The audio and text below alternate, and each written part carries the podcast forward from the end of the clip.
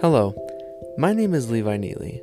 In my religion, members are admonished by deity to seek out of the best books words of wisdom.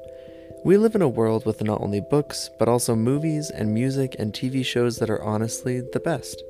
Out of the Best Books is a podcast determined to deepen our understanding of the sacred and find wisdom to help us all on the journey to become the best people.